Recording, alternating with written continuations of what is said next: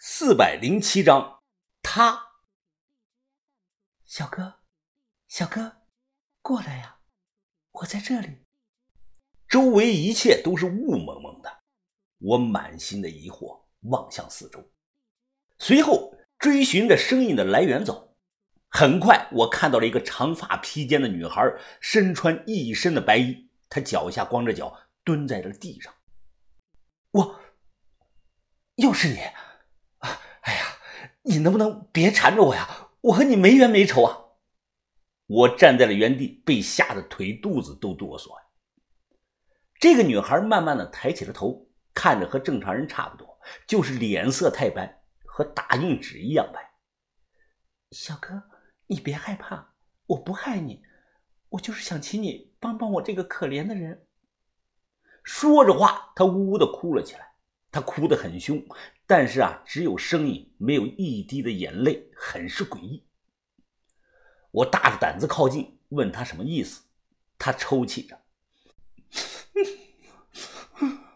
我，我几天前来这里旅游，结果被坏人害死了。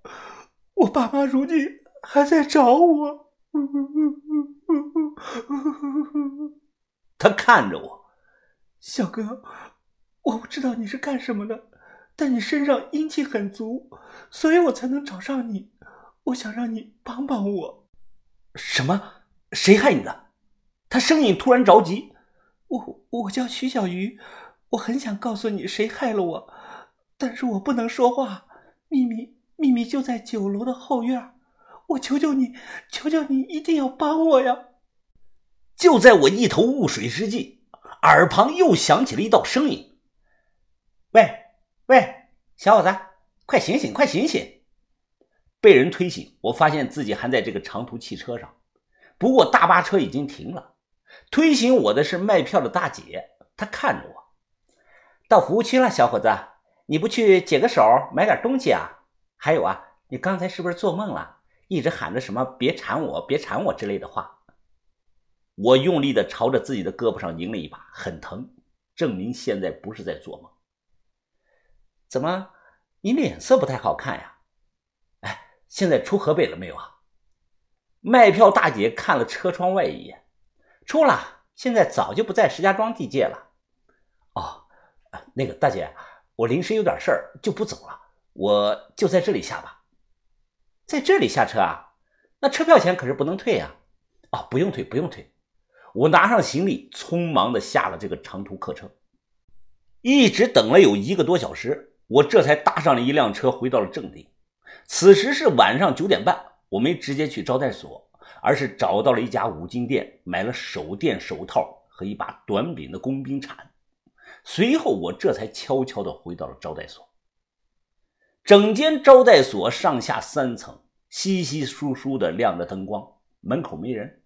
我打量了半天，疑惑的心想：酒楼后院，酒楼后院。这哪里有酒楼啊？在门口一直潜伏到深夜，直到楼上的最后一家住户熄了灯，我这才提着工兵铲，悄悄地摸到了招待所的后院。这里是一片的荒地，树都没有几棵。我举着手电，仔细地在地上寻找着蛛丝马迹。如果是前几天的新土啊，我肯定能发现。但奇怪的是，我找了一圈。并未看到这里有新土翻过的痕迹。皱眉想了几分钟，我从包里拿出了一瓶水，走走停停，将水不断的挤到了地上。没多久，我突然注意到西北角一片空地上有异常，这里的土质吸水的速度比别的地方大概快了有那么一两秒钟。我没有犹豫，拿起工兵铲便向下挖了起来。土一铲一铲的被翻上来，开始是黑土，再往下半米，慢慢的变成了红黄相间的五花土。我心里咯噔一下，赶忙抓起一把五花土放到鼻子上嗅了嗅。我靠，这他妈是坟土啊！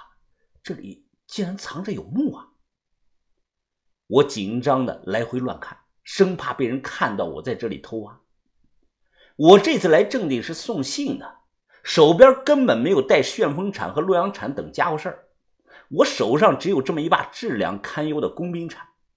考虑后，我迅速的将五花土回填，将这里又恢复到了原状。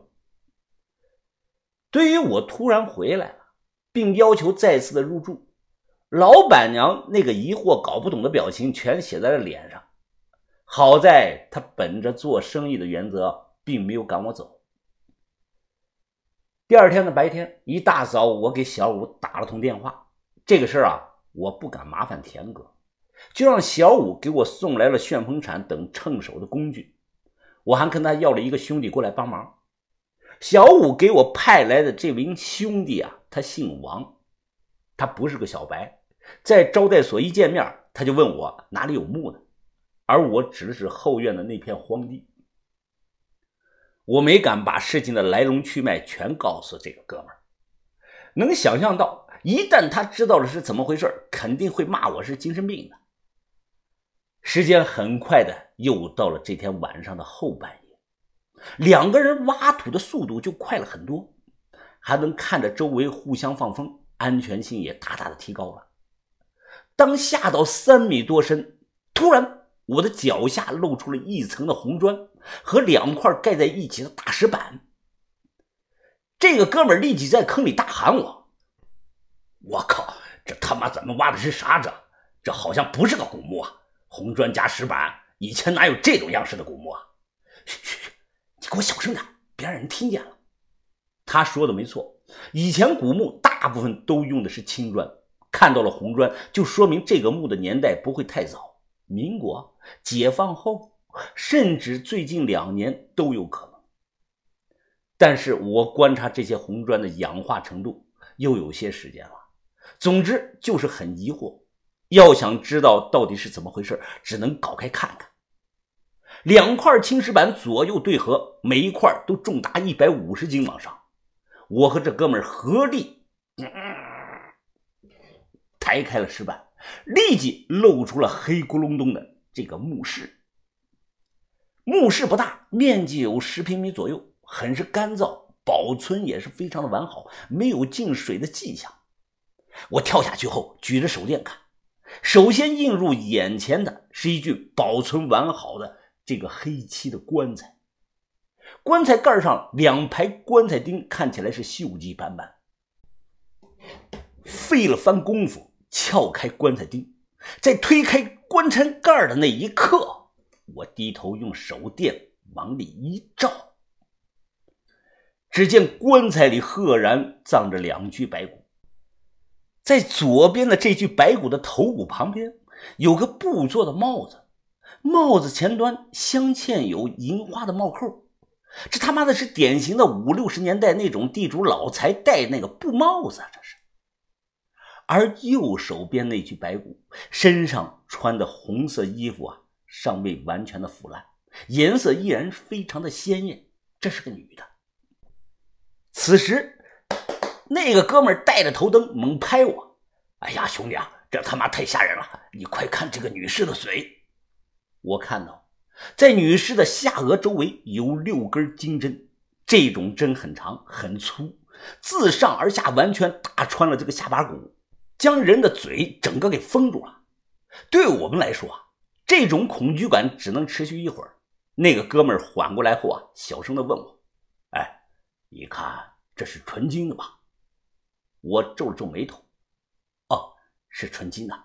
这女的很惨啊，你注意看她的四肢，被打断了。我点了点头，当初啊，绝对是活着下葬的，怕人跑，就把手脚给打断了。你看到这里没有啊？这里有一排牙印。我将手电照向棺材的角落，那里有一排清晰的牙印的残留。殉葬啊！我脸色发白，摇了摇头。不是，应该是男的先死了好几年后，后来啊才把这个女的关进来的。哦，哎呀，我明白了，原来是那样啊！哎呀，真是他妈太惨了！别说了，咱俩配合着，尽量别把骨头弄碎，把这个金钉子全给取下来。好，一通的忙活，成功的取下了金针。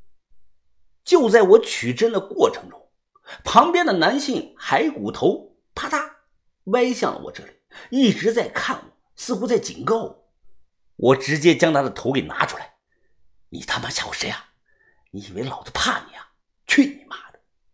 我将头骨丢到了地上，一脚跺下去，直接给他干了个稀巴烂。这事儿我第一次讲，连把头他们也不知道。现在这个招待所还在，不过后院原来那片荒地啊，已经盖成了楼房了，好像成了卖麻辣烫的一家店。招待所老板和老板娘并不是什么害人的凶手。老板娘提的那个几年前在房间内割腕自杀的那个女的啊，和我梦到的那个女的完全没有关系。我做梦梦到的是棺材里的那位小主。他说我之所以能梦到他。是因为我身上阴气足，这可能和我自身的职业有关系。另外，他提过酒楼，这个我也查到了蛛丝马迹。在几十年前，这里没有招待所，是一家酒楼。至于他为什么被人活葬，这点我不细说，肯定有人知道原因吧。几十年前，这种恶俗非常的猖獗，屡禁不止，甚至呢形成了产业。最后，他为什么会说：“我几天前被人害死了，小哥，你一定要帮帮我呢？”